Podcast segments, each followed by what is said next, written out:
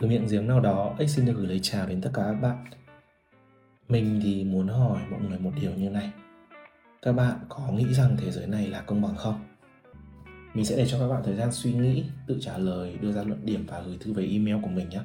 Email của mình đó là ếch ngồi mép giếng gmail.com Mình rất mong là có thể nhận được các câu trả lời của mọi người. Nào, giờ thì dừng podcast lại, trả lời câu hỏi và sau đó quay lại nghe tiếp nhé. Ok, hai, bạn dừng. Được rồi, chào mừng quay trở lại. Mình chắc chắn là đã nhận được thư của mọi người rồi và mình sẽ đọc chúng thật kỹ. Một cách khá là hay để bổ sung thêm kiến thức cho bản thân và biết đâu sau này với những ý kiến tuyệt vời thì chúng ta có thể có cơ hội ngồi cùng nhau vào số tiếp theo và bàn luận về các chủ đề mới thì sao nhỉ? Rồi, câu chuyện của ngày hôm nay à, cũng là phải thời xưa xưa một chút. Mình thì có một anh bạn ếch hồi um, còn học chung với nhau thì mình có cơ hội được thấy anh ấy tán tỉnh các nàng ếch cái khác đáng lẽ ra thì buổi nói chuyện đó cũng chẳng có gì lắm cho đến khi anh ấy bắt đầu nói về gia cảnh của mình. Kiểu như là, nhà tôi nghèo lắm, cái giếng tôi ở sâu lắm, bố mẹ tôi không có gì, nếu yêu tôi thì hãy chấp nhận gia cảnh của tôi nhé. Đó, sau khi ra trường thì tớ nghĩ rằng là mình với cả anh ấy sẽ chẳng có cái lý do gì để có thể liên lạc lại với nhau nữa. Cho đến khi gần đây thì chúng mình có cơ hội gặp lại nhau tại đám cưới của một người bạn thân khác. Nói thế nào nhỉ? Sau bao nhiêu năm thì anh ấy vẫn vậy. Lần này, sau khi ngồi trên mâm một thời gian, thì anh ấy bắt đầu kể về cuộc đời của mình. Kiểu như là, tại sao cuộc đời của anh ấy lại bất công như vậy? Anh không biết vì sao mình lại sinh ra ở vị trí thiệt thòi như thế. Tại sao với năng lực của anh anh học giỏi như vậy, chuyên môn tốt như vậy, nhưng khi vào công ty thì anh ấy lại không thể thăng tiến và luôn bị thua thiệt bởi những người khéo miệng hơn? Tại sao các cô gái lại quan tâm đến vẻ ngoài và hình thức như vậy? Tại sao họ thực dụng thế? Tại sao không yêu một người tốt như anh ý? Chẳng lẽ chỉ vì anh ý chưa giàu? Tôi thì không biết là có ai giống bạn tôi không. Thấy thế giới sao mà đầy dẫy những bất công như vậy? Không chỉ bản thân bị đối xử thiếu công bằng mà nhìn đâu cũng thấy sự bất công hiện hữu. Rồi, chúng mình cùng ngồi xuống, làm ly trà. Và cùng mở lòng nói với nhau về vấn đề này một cách thật khách quan nhé để mà nói ra thì tôi đã trả lời từng câu hỏi của anh ấy. Mặc dù có thể lúc đầu anh ấy nói ra với mục đích chỉ là để than thở thôi và cũng chẳng có ý định tìm câu trả lời đâu. Có thể anh ấy đã mặc định sẵn cuộc sống nó là như thế rồi. Và khi tôi trả lời thì phản ứng ban đầu của anh ấy khá là ngạc nhiên. Xong sau đó là im lặng không nói gì cả. Thú thực thì tôi cũng không biết anh ấy đang nghĩ gì, chỉ là anh ấy im lặng từ đó tới lúc về nhà. Và chúng tôi cũng chẳng liên lạc gì với nhau thêm chính ra thì cũng khá là may, bộ câu hỏi của anh ấy đã bao gồm tất cả các ý cần thiết rồi. Sự khởi đầu này, công việc này, chuyện thương trường, tình cảm, cuộc sống và ý chí của con người. Thực tế là nó đủ cả và có lẽ trả lời được hết tất cả câu hỏi đó, tôi nghĩ phần nào là chính bản thân mình, chính bản thân các bạn cũng có thể nhìn nhận ra được vấn đề. Ok, vậy bắt đầu nhá, tôi sẽ nói lại câu trả lời của mình. Câu hỏi đầu tiên, tại sao cuộc đời lại thiếu công bằng đến vậy? Tôi xin khẳng định bằng tất cả sự tự tin của mình đó là cuộc sống cực kỳ công bằng. Và tôi tin rằng chẳng có gì ở đây gọi là bất công cả. Tôi muốn hỏi lại như thế này. Bạn định nghĩa thế nào là công bằng? Vậy chúng ta phải làm rõ với nhau điều này đã nhá. Nếu tra từ điển thì bạn sẽ thấy được một câu trả lời khá chung chung và kết quả là ta cũng không có được thứ mình cần. Còn nếu như tra google thì kết quả đầu tiên trả lời rằng công bằng là sự tương xứng giữa quyền và nghĩa vụ của các cá nhân với địa vị xã hội của họ dĩ nhiên rồi, bạn chẳng thể nào bắt một người vô gia cư đóng thuế như một vị tỷ phú được. Bạn chẳng thể yêu cầu một đứa bé chịu trách nhiệm như một người lớn chịu trách nhiệm được. Vân vân mây mây. Bạn hiểu ý tôi mà, đúng không? Tôi thì có đồng ý với định nghĩa trên và tôi có bổ sung thêm như thế này. Với tôi, công bằng còn là việc những điều bạn làm. Bạn nghĩ, bạn hành động. Bạn tích góp sẽ đem lại cho bạn kết quả tương xứng trong tương lai. Cái này nghe quen, đúng không? Đúng rồi, đây chính gọi là luật nhân quả đấy.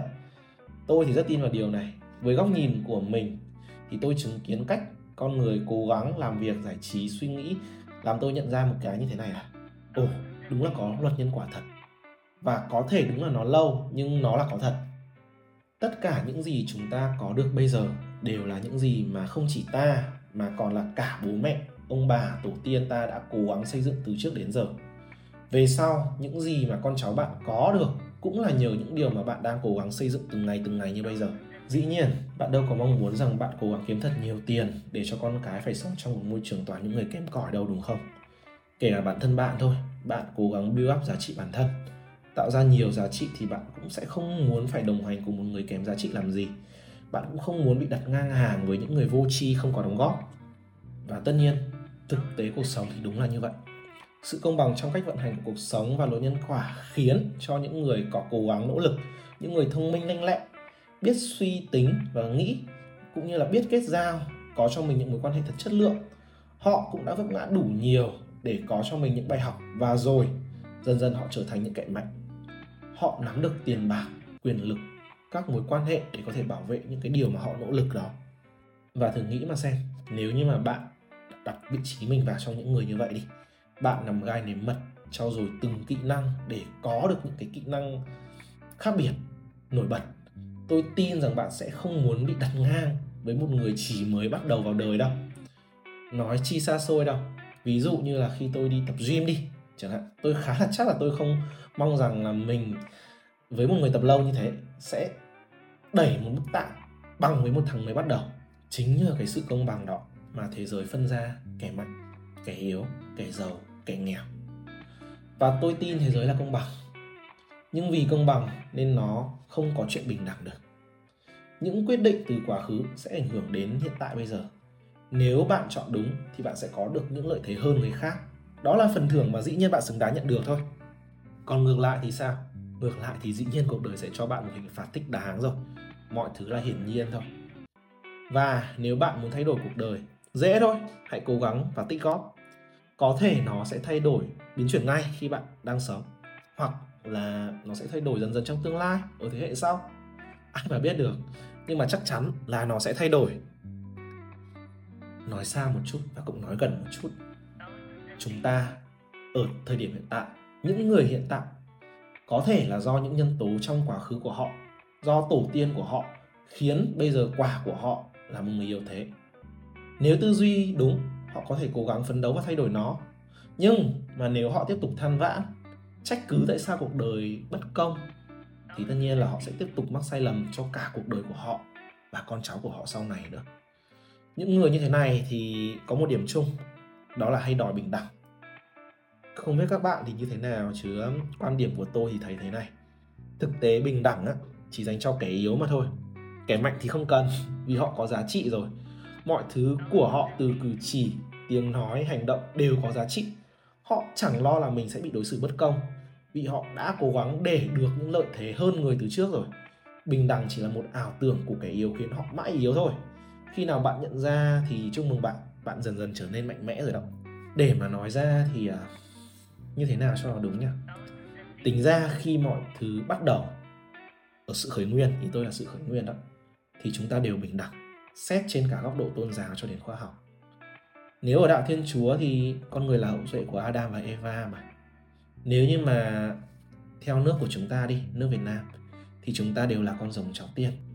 Còn theo khoa học cận đại thì homo sapiens giống người thông minh đầu tiên bắt nguồn từ châu phi, và sau đó thì họ mới di cư dần đến các châu lục khác để sinh sống.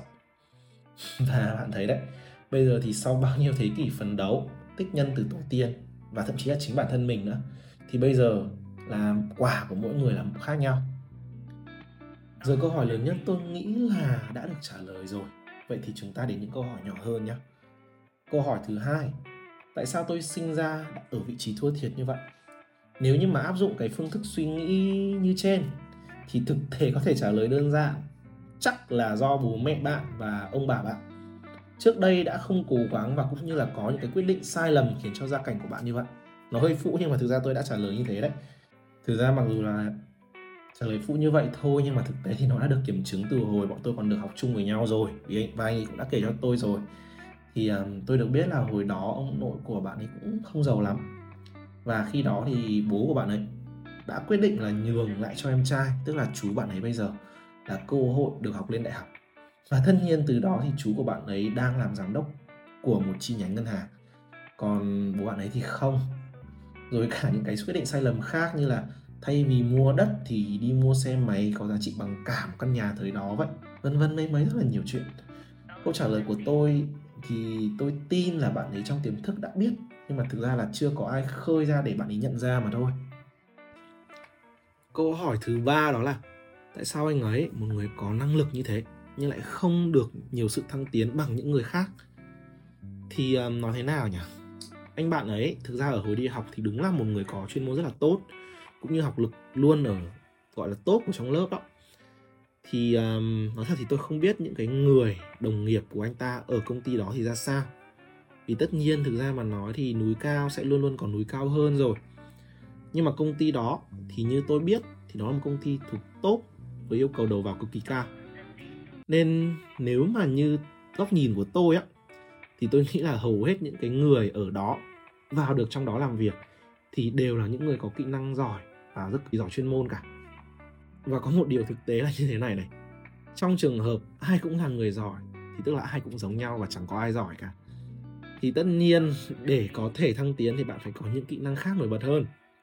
Ở đây anh bạn của tôi có thể nói là như nào nhỉ?